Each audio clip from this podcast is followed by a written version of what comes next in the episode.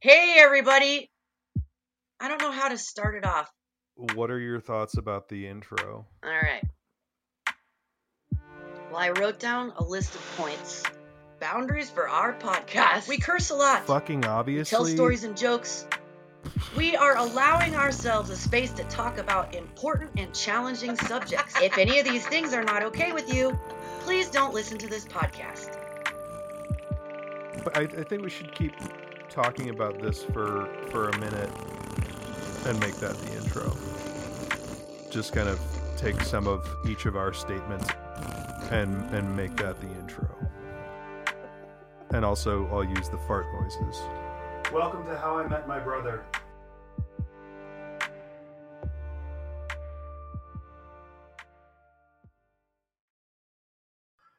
I don't know when the last when when the the last episode was posted. This is But- a long time ago.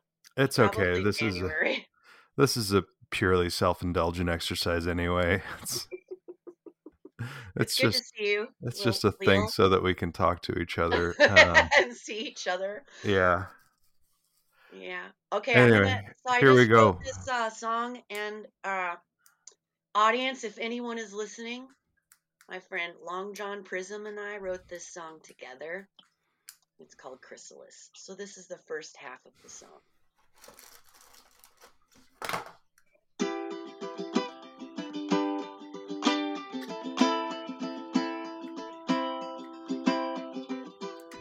Have you ever felt your heart break?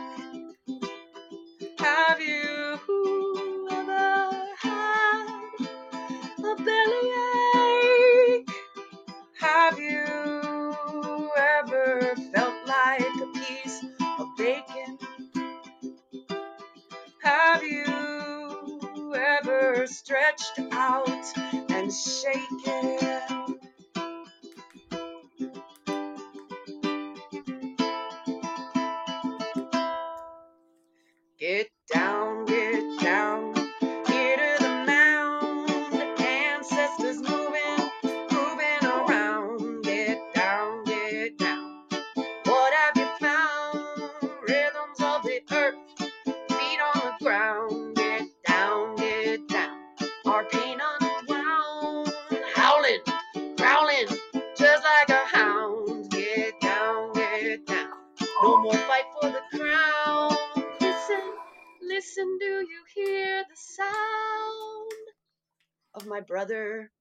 drinking a drink? What is he drinking? What do you think? Oh, it's it's my it's my standard beverage. It's um LaCroix and apple juice. Oh, Yeah. Um, okay, so I don't think we have any fact checked because it's been that long since we recorded. So, um, do just- you? I did. Go ahead. You finish. You finish. Oh, finish. I was just gonna say, do you want to start with just filling, um, filling me and the uh any listeners in on what you've been up to? Uh, because it has been so long since we uh since we recorded last. Yes, that would be great. Uh, and then the other thing, brother, is I'm going to Las Vegas tomorrow, and Mhm. I thought, you know, I might ask for your advice about Las Vegas and how to prepare myself mentally for that situation. Mm-hmm. Uh, yeah, it's it's a lot. Um, it so where where are you staying? Are you staying at somebody's house? No, we're staying in a hotel. We're going with a pool. Uh, Um, so, audience, I don't drink and I don't gamble. Uh, I'm an alcoholic. That's why I don't drink. I would be dead if I didn't quit drinking. and we're um, going to Las Vegas. Woohoo! so which, which hotel are you staying at? I think it's called the Flamingo. Oh, the Flamingo. It's a classic. Is it a classic? Yeah, yeah, it's like it's one of the older ones, so it's on the strip. Um, but yeah, it's one of the older ones on the strip. Um, there are uh, actually flamingos uh, that that live on the property. Real? Um, yeah, Wow. like real actual flamingos. They have like a little like a thing in there, like a little I don't know wildlife park or some shit. Um, I'm pretty sure the the Fling, Flamingo also has an In and Out burger, um, or somewhere near the Flamingo has an In and Out burger. So you got that to look Yes. forward to. In and Out Burger.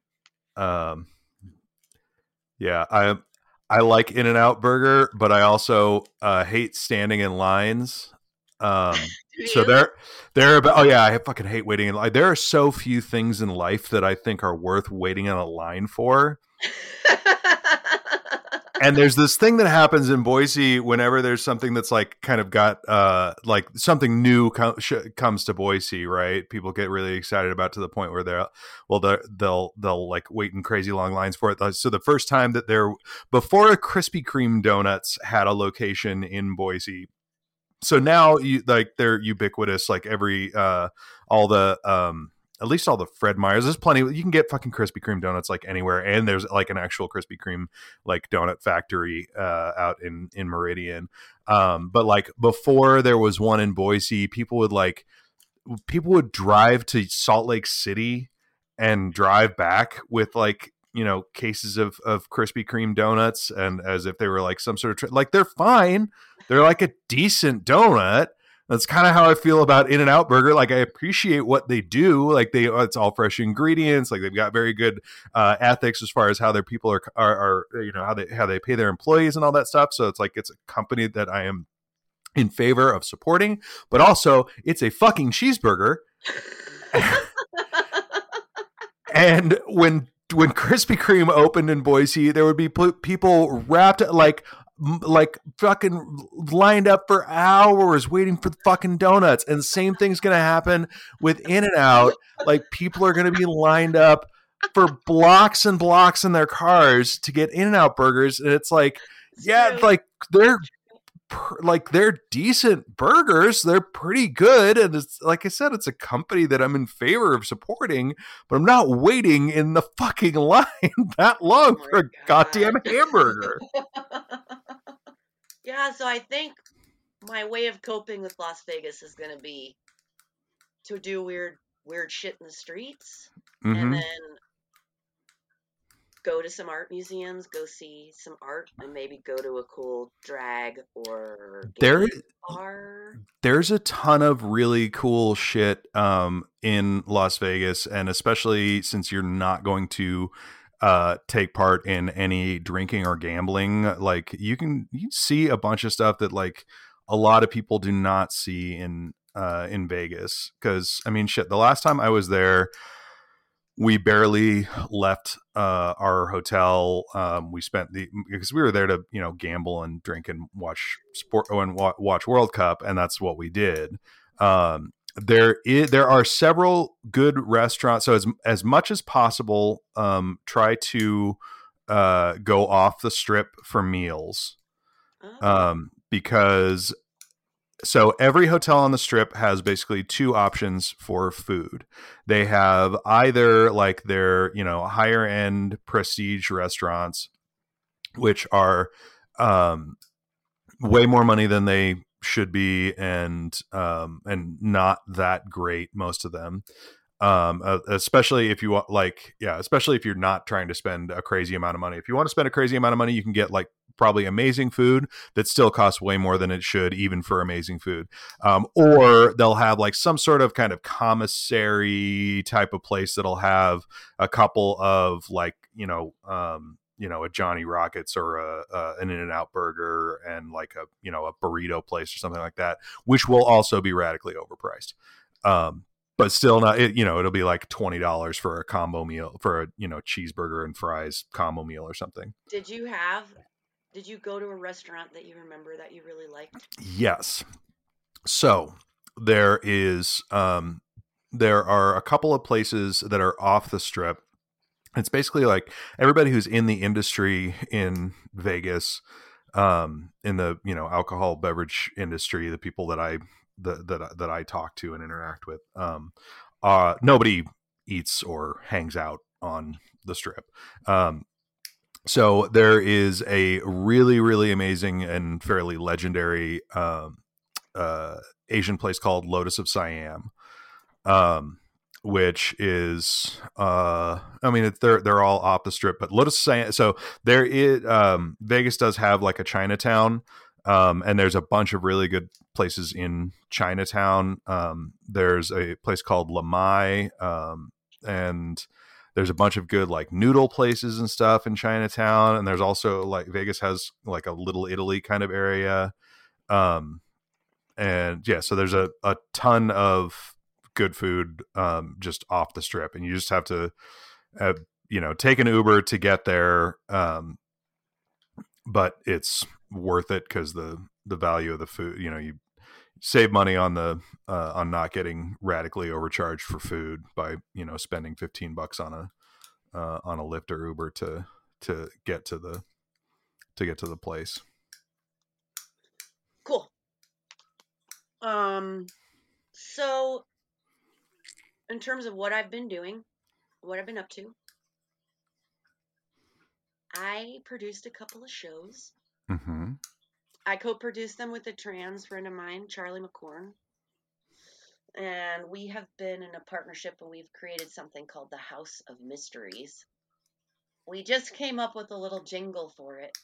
I don't know if this will stick or not, but right now the jingle is no shame, no blame, we belong. We love this game. No shame, no blame. We belong. We love this game.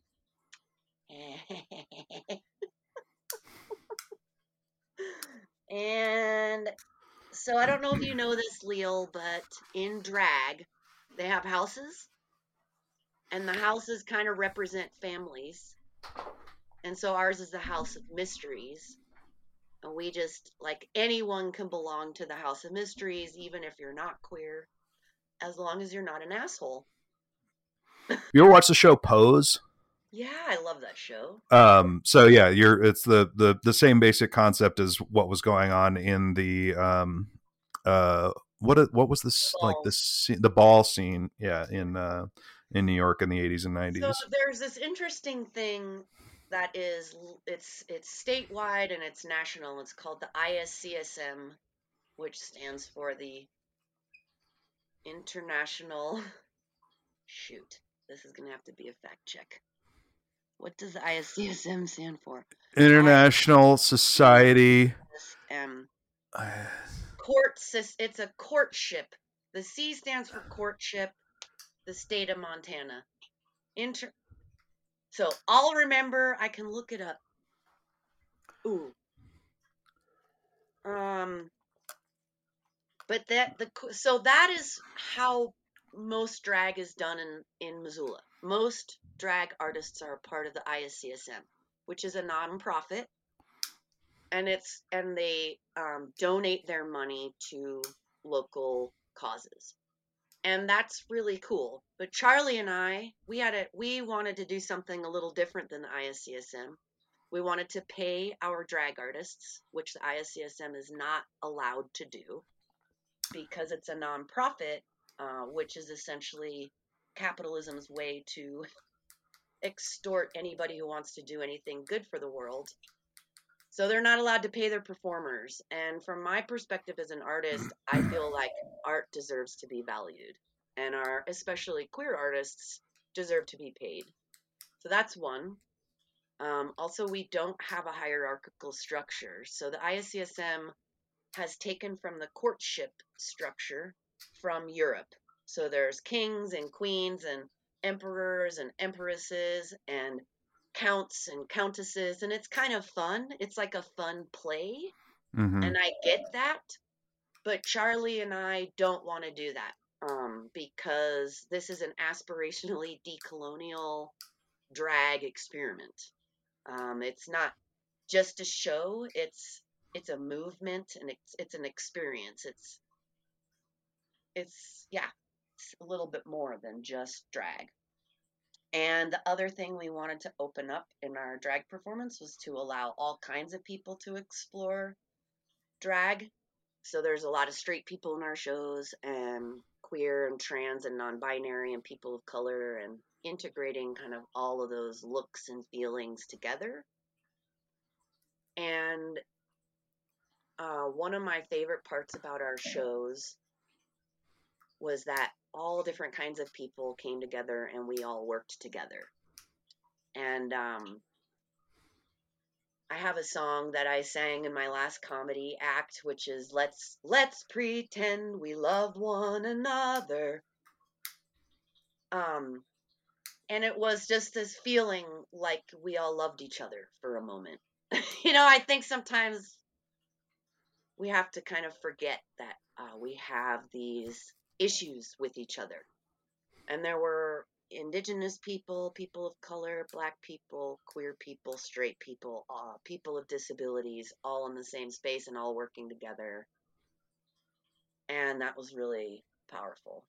So there's all these laws being passed and all this weird stuff with uh, dictatorships happening in the United States government and all over the world right now. It does seem to be that there are some scary energies that are wanting to rise up. And um, my goal, and I think Charlie's goal as well, is to use art as a way to bring people together, to unite us so that we can feel empowered, which is just kind of always the way it's been throughout human history. The people ultimately are the ones that have to come together and rise up and figure their shit out. Oh my god! Okay, What? this is a separate thing. So I did this really weird performance art piece. I think I told you about it. And uh there was a void, a, a void hanging, and I'm walking around the stage with this to-do list, and I'm flogging the to-do list, and I'm talking about how we need to get busy, be, being busy producing. Mhm. We got to produce. We got to produce because that's the only way to success and happiness is productivity. And then this suddenly a rainbow cock flies out of the void. Now this is crazy, Leo. The rainbow cock flew out of the void and it did a couple turns on the stage and then it landed and suction cupped right onto the stage and went whoa, whoa, whoa. and that was not planned. The probability of that actually happening in real life is like zero to zero, and the audience went fucking wild. I wish you could have seen that. That is very impressive. You would have been proud. I'm I'm I, I'm I'm already very proud. There are a few. No, honestly, no. Like there are a few things more satisfying uh, as as a like as a live performer than when something like is possible but not controllable. Like no matter like because there's no. I mean, maybe you could practice enough to make to to know within you know with uh like with with reliability that was going to happen, but probably it'd be very very difficult to to make something like that happen consistently and uh and so when it actually happens it's just like it's very it's it's very satisfying Very you just you just feel like you, you get the audience was like, "Oh my god, did you see that? That's a miracle! The rainbow cock just suctioned onto the stage."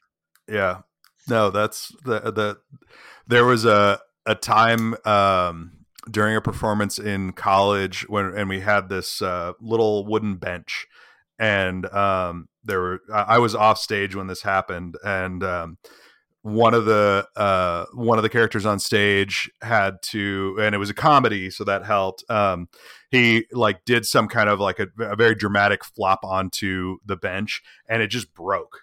It just fucking just snapped in half like the leg it was because it was just like a piece of wood on top of two legs and it just went and just just broke and um and it was very funny and nobody was hurt fortunately like um and they and you know so everybody on stage just played it off. Well we had another bench in the uh, like in the the the other the, in our practice theater. So one of the stage hands like saw that it broke ran over to the next building grabbed the backup bench brought it over and then like in the like between scene at the end of that scene came out took the broken one off and put the new one on because the bench was like a central part of this of this of the stage too. So we couldn't get through the or it would have been harder to get through the show with the with the broken bench. So it all looked like it was totally supposed to happen. It was completely delivered like everybody everybody who was in the audience was like oh that was so great. That was so funny. We're like yeah that was not supposed to happen.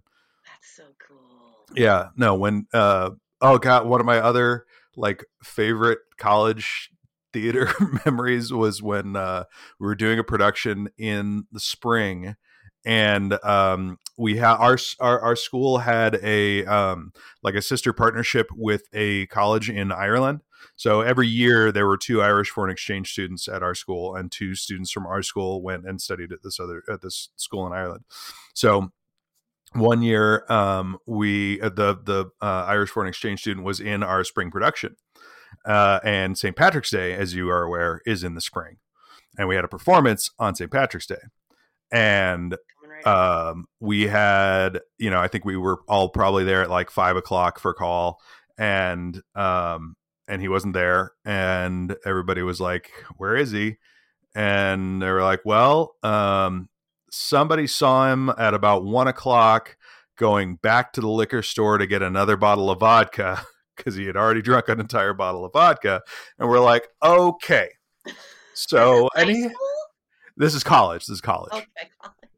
Um, so, uh, so we're all, so he had not a, like he wasn't the the lead in the show, but he had a, a decent sized role. He was like kind of a uh, one of the uh, mechanical, so he was in a lot of scenes and had a lot of like a lot of lines that were cues for other people and cues for things to to happen. So we're all sitting there like going through where are our cues, what are we gonna do to like to cover for the fact that he's not there. He shows up like 45 minutes before curtain with his face painted green um just just like knocked down drunk um and so we like we start getting him changed, start getting the green makeup off his face, like trying to make him look normal.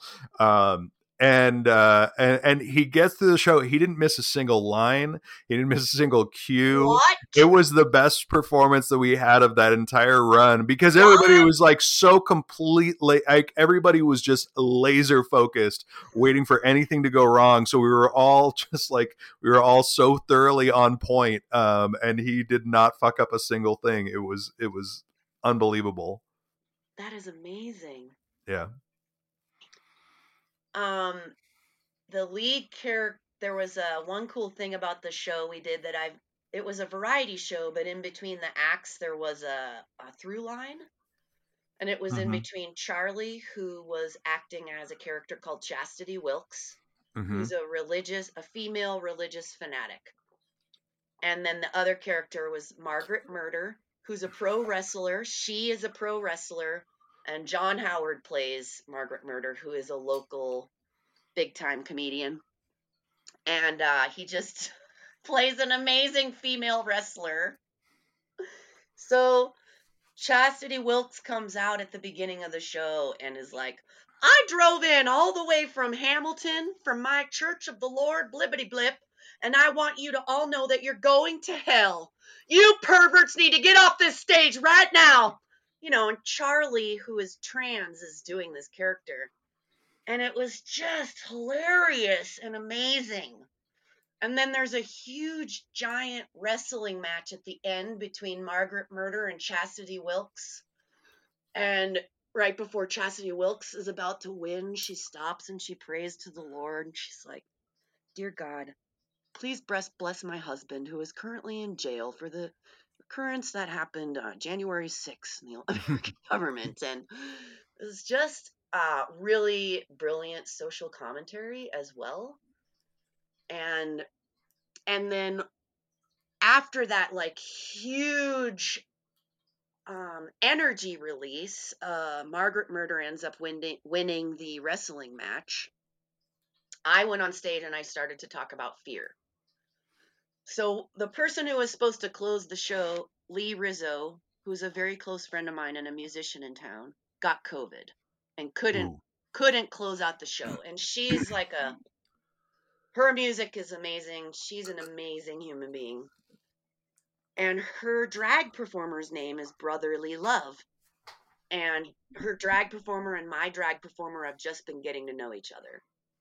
So Lee's whole idea was we what we did was we talked about the fear of Chastity Wilkes and how Chastity Wilkes has all this anger, right? So there's these people in this in the world right now and they have so much anger and fear around queer people, black people, indigenous people, immigrants, and are making laws to make it such that these people like can't exist essentially because some people are so afraid of color and authenticity. It just terrifies them. So I said, in my processing, I've realized that behind all of that anger is a lot of fear and grief. And then we all talked about our fears and we had this rainbow thread. And we went around and and not everyone, but many people in the audience would just state something they were afraid of. And we passed the rainbow yarn and then we switched it to love. And what is it that you love? And then people from the audience would share what they loved. And in the end, we had this rainbow web interconnecting everybody. And I've never done anything like that. Um, but it was a really powerful experience to have people state what they were afraid of in a in a group setting. And then of course what what you love as well but that fear seems to be um it seems to be what is underneath a lot of the problems in the world and uh, the problems that we have systemically that are really hurting people Yeah, and um I mean this ties back to a lot of the stuff that we've talked about before. Um, but that fear is um is being cultivated and exploited right now in specific reference to like the the kind of shows that you're that you're talking about doing um because there is clearly obviously if you have any if you're if, if you're looking with any sort of of honesty or you're looking at it in terms of like actual uh, things that happen, you know, because they're all first of all they're focusing all around save the children, protect the children. Um, but there is nothing, you know, the the the the right has uh, has, keeps hammering on this, like basically the very existence of trans people, non-binary people, gay people, any you know anybody who is off the the you know the the the cisgender heterosexual line, um, all they're all they're all groomers they're all trying to you know they're they're all uh, trying to to recruit your children and um and all that shit which like we know is is a lie and we know based on the evidence um that there's nothing to to support that but they're managing to get this into people's heads and um you know and, people aren't yeah. aren't like they're not thinking they're not looking at evidence um they're listening to somebody deliberately lying to them because that person like the you know the lie comes from the desire to maintain power uh, and the desire to maintain power is based in fear and there's you know the, uh, like it, it ties you know, there's there's a lot of different different threads in there because um, some of the people who want to maintain power it's coming from that uh, that fear of lack that fear of of of, exactly. um, of not having enough Okay, right? so That's this is what I I th- did I write this down or I thought I had this thought today that yeah, they want to steal our power cuz they don't have any. They're not empowered. And so they're trying to gain power by stealing it from other people instead of cultivating it inside of themselves.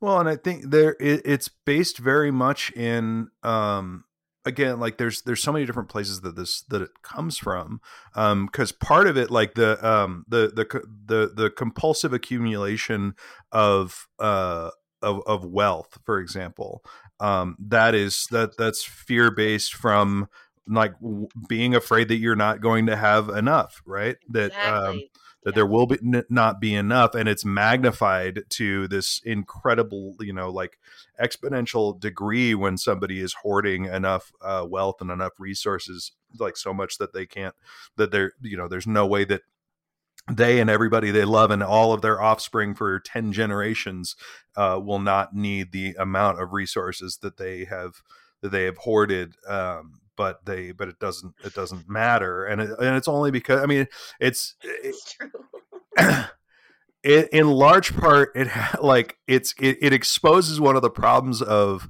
uh, of of money of like the uh, of of the existence of money in general because if there if, if it, if it was a, a barter economy right if it was just like these are there there are goods you can you can make things you can trade things you can you know consume things whatever um yeah. But there's no way like without money which like the you know billionaires that their money doesn't exist. There's not you know they're not all scrooge mcduck with a giant tower full of actual physical currency right? Um it's all just fucking numbers. It's all data. Their their their money isn't real.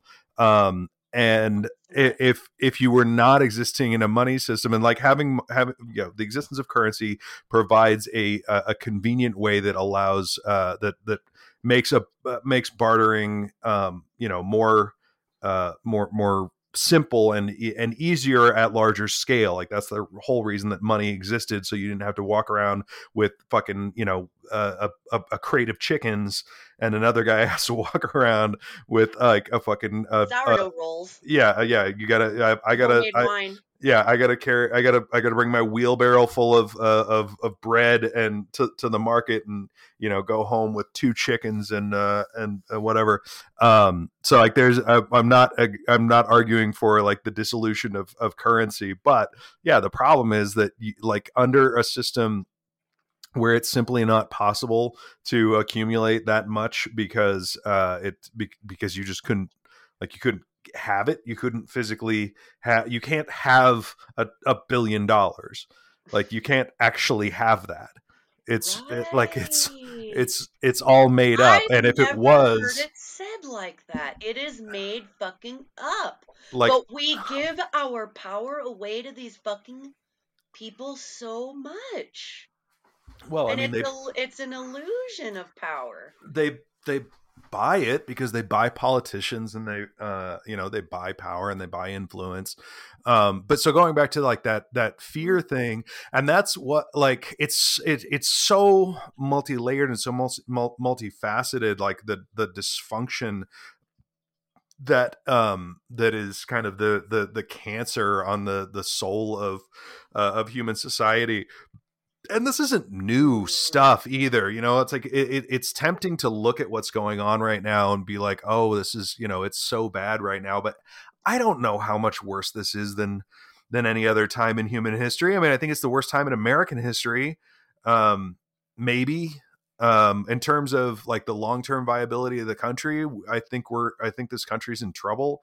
Um like i i don't know if this country is going to survive another 100 years um, but that being said, like most countries don't survive that long. Like they they they they tear themselves like nicely said, brother. I mean they Yeah. yeah, they they tear themselves apart. They get uh they they get conquered by other countries, they whatever. And um Well, okay, so, So- and now I'm thinking the threat, you know, so we make these giant countries, Russia, United States, you know, China, India, and we the countries are competing for resources and for all this stuff and competition is fear. Uh the need to have these giant dominant governmental structures is fear there is so much about the systems that we're currently living under that I think really have to do with our own unprocessed fear and and other people's unprocessed fear. a And lot so of yeah I think and so one thing I really thought when I went to Hawaii last year, I was trying to learn about the Hawaiian sovereignty movement. They have a badass Hawaiian sovereignty movement there. Of course it's they all, you know, everybody has trauma in their bodies at this point. So figuring out how any of us can get along.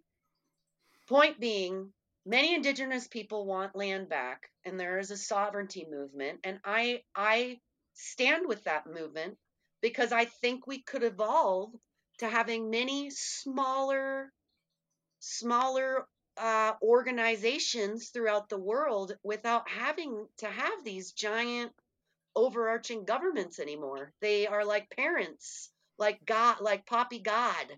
And and I don't why do we still need mommy and daddy to to rule us, especially if they're abusing us and let let indigenous people have land back and heal? Let let white people heal? Let let africa heal! Oh my god what are we doing to africa so we can have all of this privilege? That's horrible that we're okay with that anyway a little bit of a soapbox I mean, I think you're right. So we're just so scared of that because we're like maybe scared of growing up and taking accountability and so Well, you cry a little what's we- the big fucking deal you cry then you understand your humanity and you understand your fellow humans we've never done it though. Like that's- good point that's the problem because very good point brother like I don't know if it if anywhere in human history Yeah. that there uh, if there has been uh, a society that has that has been able to uh, transcend uh, and this is I mean I brought this up a while ago that like I don't know how we make our next step uh, in in human evolution how we progress beyond this planet. Um because all of our politics all of our fighting all of our wars all of our mentality and everything um is is small brain shit. It is Right, it is one planet it's brain. yeah it is it is one planet shit. Um and it's funny because well, i'm wanna, like i'm i'm going through uh i'm i'm going through the expanse yet again right now um and i just got to the part in that series where uh there's a guy who Books on tape. basically tries to take over the universe um I gotta get the books on tape for that. yes absolutely do that um Well, so we're not gonna be able to get into this in this podcast, but audience, some point Leal and I are gonna really get into the multidimensional universe and quantum physics and how all that relates to uh, trauma and shit. But what I did want to kind of touch into, if you're open, we've been talking about fear and projection and how much fear is a part of this system. It's inside of supremacy and projection and scarcity, monetary system, like you're talking about, not having enough domination, all that shit. But what we haven't talked about, and I, I'd love to share a little bit, this is a little more intimate, but Wheel and I have both done a little bit of inner child work, and I think that that's different for both of us. But that's where the individual goes down into their own body and their own psyche, which is connected in ways that we do not understand yet because the psyche and the spirit and the soul aren't necessarily physical. And the physical body is a part of that, and it's an expression of that. And the physical body holds and contains all of our fear in a way that's connected to our psyche, which holds and contains our fear from childhood. And it also holds and contains our trapped fear from our ancestors. So there is some multi dimensional shit going on, some quantum shit that I don't, and, and I think some of it is actually internal, not only external. And maybe if we could explore some more internal stuff and connect that with with our relationship to science if we wouldn't understand ourselves better and let will you share a little bit about what inner child work is to you Yeah. Um okay, so the um the way it has worked for me is uh as an adult and going through therapy and you know working on how to be a better better person in the world um I l- learned to I started this practice where basically when I um when I know my mind is not being rational when i'm when i'm having a reaction that i don't want to be having basically you and know when i'm frequently fear sometimes it's fear to trauma fear fear anger um you know just when i like uh, the, the best way i can describe it is like any reaction it's it's any reaction that i don't want to be having you know? When you're in a situation and all of a sudden you're not having a good time you're not enjoying the company of the person that you're or people that you're with or you know you're upset about whatever task you're trying to complete or whatever like all of a sudden i'm having a reaction to this that i don't want to be happen- having and it's not like specifically because of the task. It's not because i'm incapable of doing the task or it's not because of the person not because i don't like the person um, but all of a sudden i'm angry or i'm resentful or i'm overwhelmed i'm frustrated whatever you know there's so there's a lot of uh, a lot of different um, emotional reactions that um, that kind of tie into this.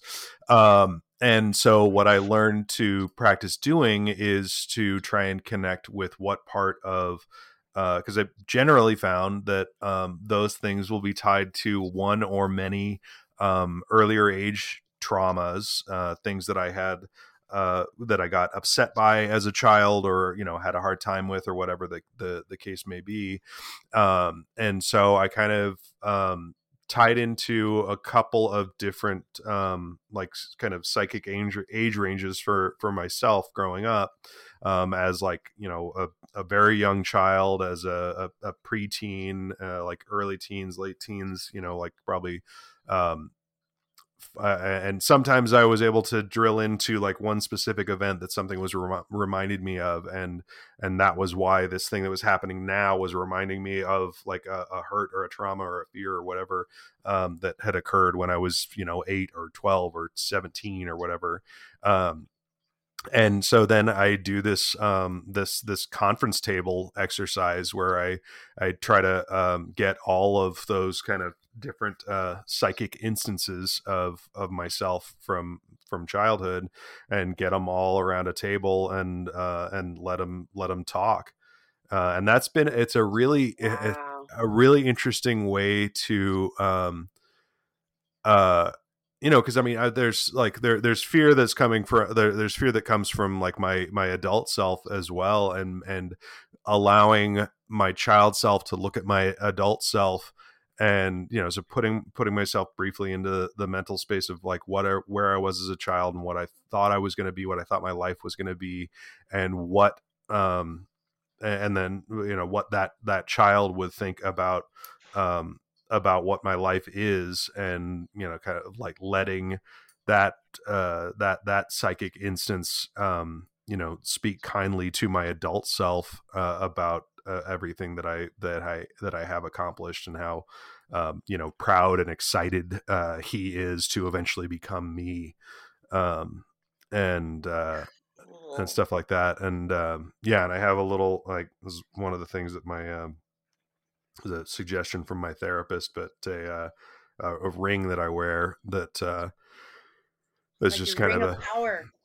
yeah, I mean, it's just a, a connection to uh, like you know, anytime I feel like I need to uh, you know convene that meeting table, um, it's it's there and on my hand, and so I just uh, you know, it used to be something where I would take a lot more time with it, where I would really like kind of get myself off into in into a private space and not be around anybody and you know like sit by myself in the dark and quiet and um and and have those those meetings um uh, but yeah anymore now it's something that i've just uh, you know kind of integrated into into my practice where you know any any time during the during the day because i you know tend to fidget in general so i i feel that ring on my on my finger and just kind of uh, reach out to all those little different uh, elements of my psyche and just see how everybody's doing. That is fucking cool. Yeah, but there's a lot of uh, you know that was that that was a, a specific approach that um, the therapist that I was working with uh, had. It was um, something that we kind of uh, came up with together as we were working through it. I have no idea if that's a uh, an approach that is you know clinically common or if anybody else does that. But I what I do know absolutely for certain is that every single person experiences trauma as a child, and the overwhelming majority of people do not thoroughly uh, process that trauma uh, either at the time or uh, over the course of time as they grow up. So it's still there. It's still like it's at the very least it's a scar and you know when you have scar tissue and something pushes on it it hurts more that's it's really basic shit and um you know i think i've mentioned this before but like the idea that you know there are people out there who will like who will proudly talk about how they've never had any sort of mental health uh, treatment of of any kind, and I'm like, that's the stupidest thing I've ever heard anybody be be proud of. Like how, like f- a couple of things, like because it's the same. Like d- compare it directly to somebody saying they've never been to a doctor, right? Like if you've never been to, been to a doctor and you've genuinely never needed like you've you you've reached adulthood you're 35 you're 40 years old and you've never had an injury never had uh you know never had any reason that you needed to go to the doctor and you're still in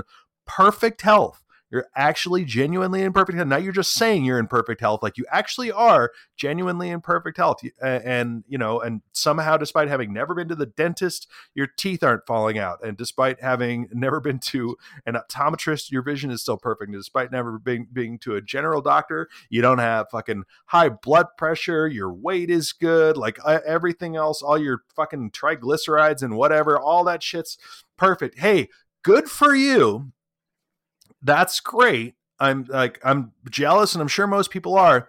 But also, you didn't fucking do that. There's no way that that's something you can be proud of because that's just genetics and you got really fucking lucky and kudos and that's nice for you and yeah that but it's not like that that doesn't mean you're you are specifically tough you just won a fucking lottery uh, and it is exa- exactly the same thing. And, but chances are that any person who has never been to any kind of a doctor for any of their physical shit has a bunch of shit wrong.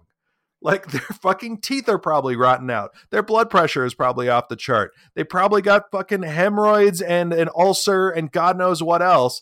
And they just don't want to go to the goddamn doctor. And it's basically the same thing when it comes to to mental health. Like people go people don't want to go to to get to get any, kind of mental health assessment because they they they think oh I'm just fine and oh my parents never got mental health and they were just fine and they only hit me a little bit and just like it's it's just fucked. Go to a go to a goddamn counselor. Go fucking talk to somebody. You're upset about shit and you keep trying not to fucking talk about it and thinking it's going to go away I mean, fuck. Like I told you this about how you know Dad gave me like a, a total weight complex, which is something that I still carry. Um, I don't. I don't remember you telling me about. Oh that. yeah, no. Dad used to just you know he fucking like pinch my belly and make fun of make fun of me and shit for uh for being chubby. And I wasn't like I wasn't a fucking fat kid by any means. Um, and it came out of some kind of fucking misguided thing that he had where because I wasn't I wasn't super active as a kid, and Alex was much more active than I was. Um, and Alex has dad's body type like completely, and I I don't. Um, so Alex always been like super skinny. Dad was super skinny all the way up until he was like in a, you know like forty. Um, and uh yeah so he'd like you know call like make comments about uh about my weight and stuff uh until finally like in uh in college I, when i came home from thanksgiving one year um he like made a joke about my weight and i told him to go fuck himself in the middle yes. of thanksgiving dinner. Fuck yes! And that was what did he do? Uh i think the room got really quiet and uh um and then i wrote a joke about it you know and i did and i and i told that joke on stage for a while and but here like the point of it the point is the, re- the reason i bring it up is like i thought that i was done with that trauma. I thought that i had uh, like that i had dealt with that because i had addressed it with that i talked to him about it i had talked about it on stage like i was i i i, I had identified the, the scar. I knew that it was there and i knew that i could talk about it but it was still like fucking t- it was in my like early to mid 30s um in therapy when i got to like the deeper part of the scar which com- and it still comes up sometimes. It actually fucking came up um recently cuz uh the so the the scar is um is tied to like the the failure of protection from a parental figure that's that that's what really like where where it really gets you know deep down in me is that like his fucking job was to protect me and he didn't he hurt me instead and he didn't mean to but he did um and uh, and and and that's also turned into the uh, like this fear that I have that at least like I, I can't get rid of the fear, but at least that I know like I know that it's there. Um, and it came up um, recently because we had to take our uh, our extra cat to um, to the Humane Society because um, he wasn't the our our first cat wouldn't just just wouldn't tolerate him, and we finally decided it was he needed to, we needed to get him a, a new place to live because it just wasn't a good scenario for any of them but i felt that was one of the things that came up for me um, it was like i felt like i was fail, failing to protect him. I was failing as a parent to these two cats. And um, like i had this I, same thing when um, we uh, we had a fucking chicken get killed by a raccoon um, like a year and a half ago. Uh, exact same thing. Is it like immediate like just to like like like fucking like a, a, a dagger dri- directly onto a nerve ending i was like, just just got right in that that place of like both the like the inner child piece um fe- like yeah, like reminding me of my own of my own trauma of that you know that failure of protection from somebody who is supposed to do that and um like my fear as an adult of of failing at that same task.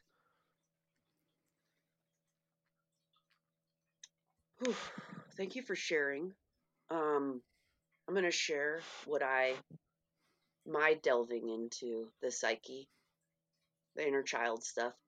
Um, I was on meth in my 20s and I saw a shaman. It was my first time seeing someone who considered themselves a shaman. It was a female. and we did something called soul retrieval and uh, I do believe in it. And um, and I I think it's similar to like what happens in Sweat Lodge, but you go into a meditative state and someone's drumming. So anytime I've done it, I've done a lot of soul retrievally kind of things with where you meditate with drums, and that is supposed to bring the body back to when you were back in the womb and you feel safe. And so she went back and like rescued uh, eighth grade Heidi and like high school Heidi and kind of brought them back to help me integrate those parts of myself. And then I would do these um I would do these guided meditations where people would relax and you know like hypnotherapy and you're dropping down into your psyche and drop down down down and then you're on a path and you're walking through the forest and you see a kid walking toward you and you go up to that kid and you see it's you.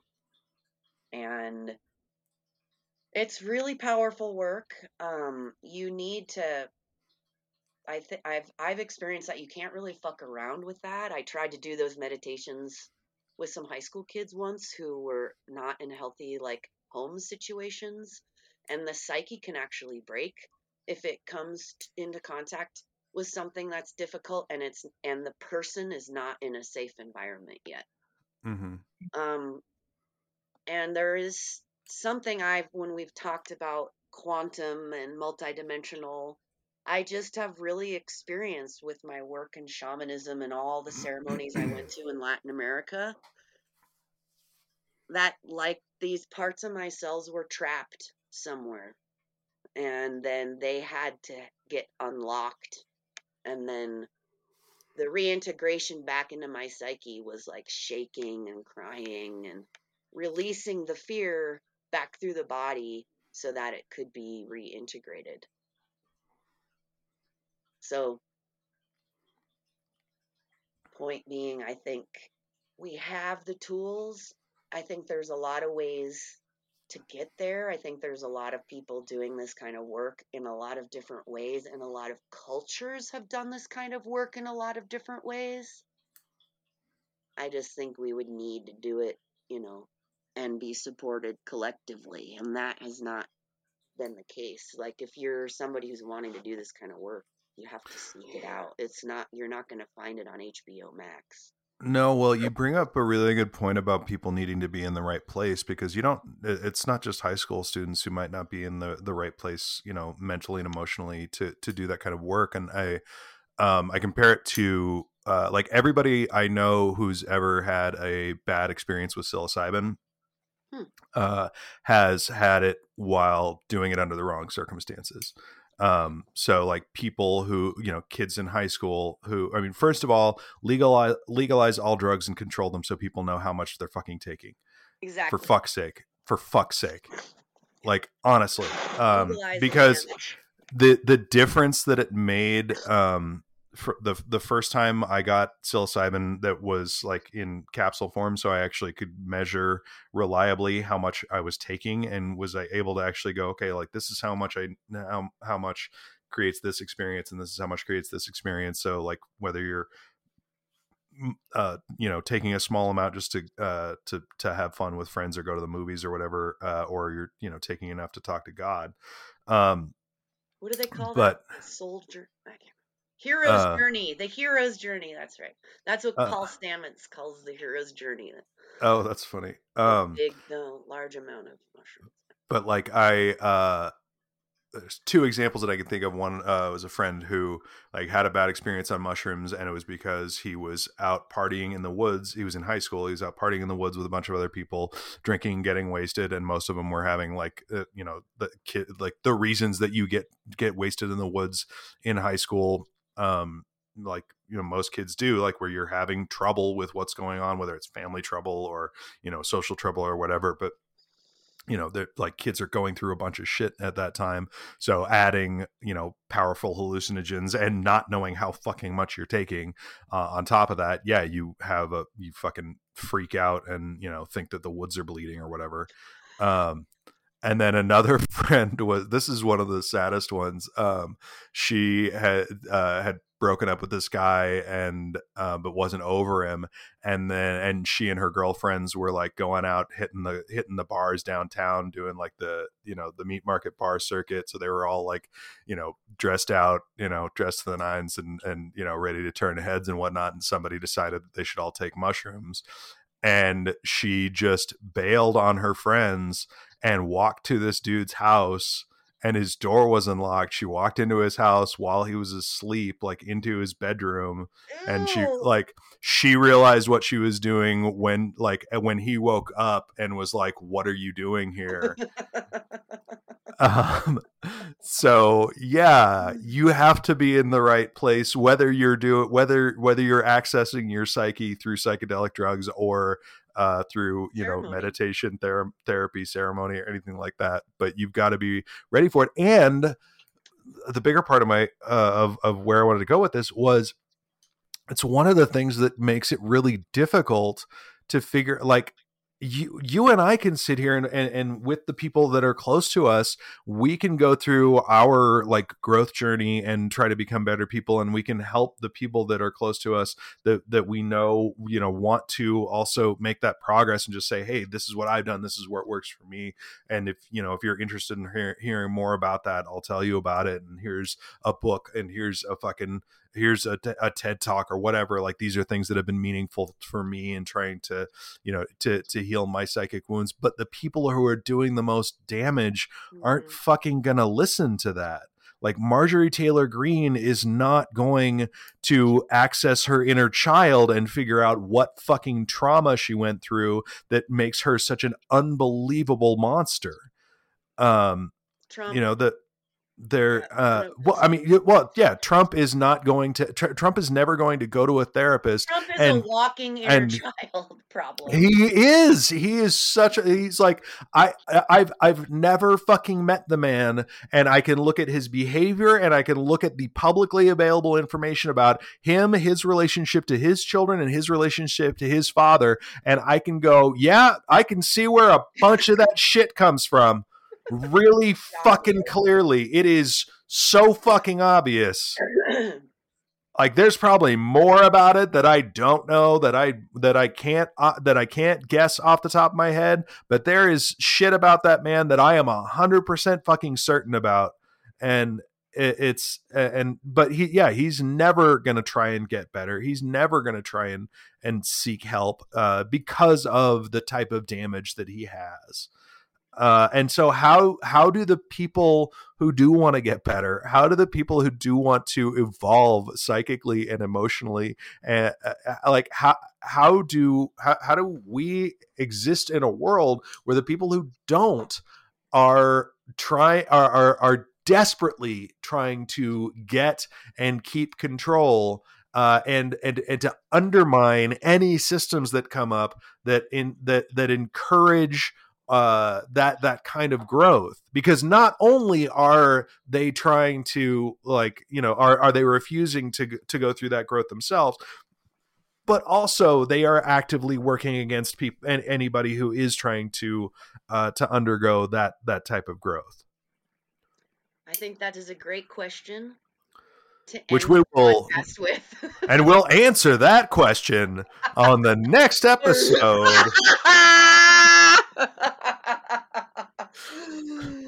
join us next week when we reveal how to solve the problem of extremely traumatized and toxic people ruling the fucking planet. And here's a song about butterflies.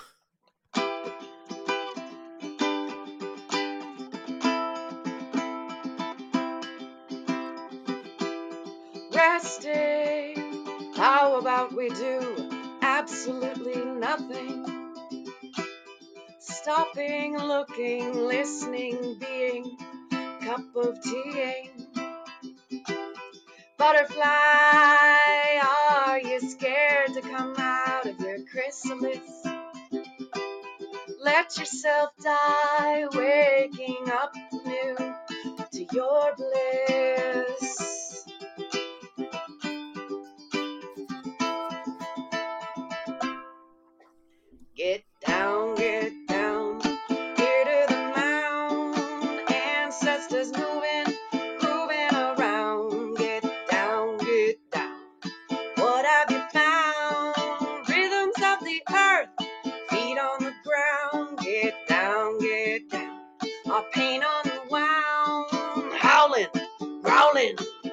Like a hound.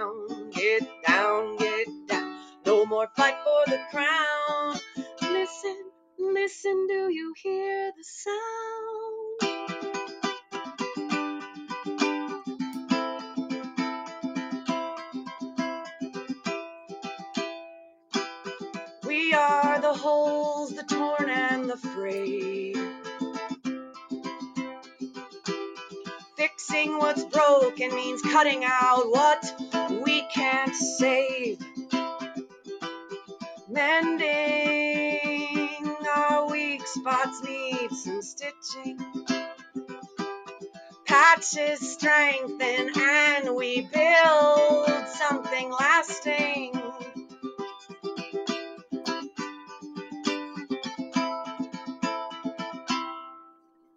Patches strengthen and we build something lasting.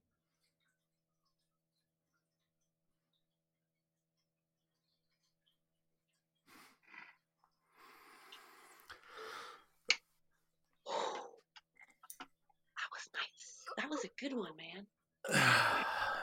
Not right, bad you- for not having done this in like two months. Yeah. Uh, all right, you got to go interview roommates. So, did you figure out where you what you what you're doing? Not yet.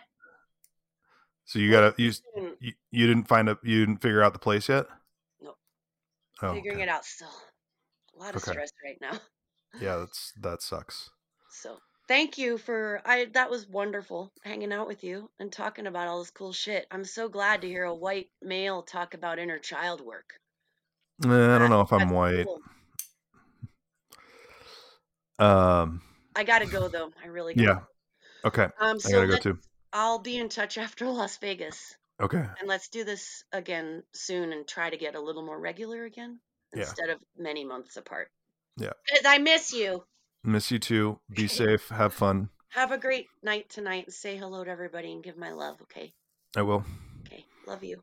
Love you too. Okay, bye. Bye. Thank you for joining us. We're glad you were here. If you want to support what we're doing, you can do that at patreon.com slash H-I-M-M-B or at Heidi J LLC on Venmo. Thank you. We appreciate You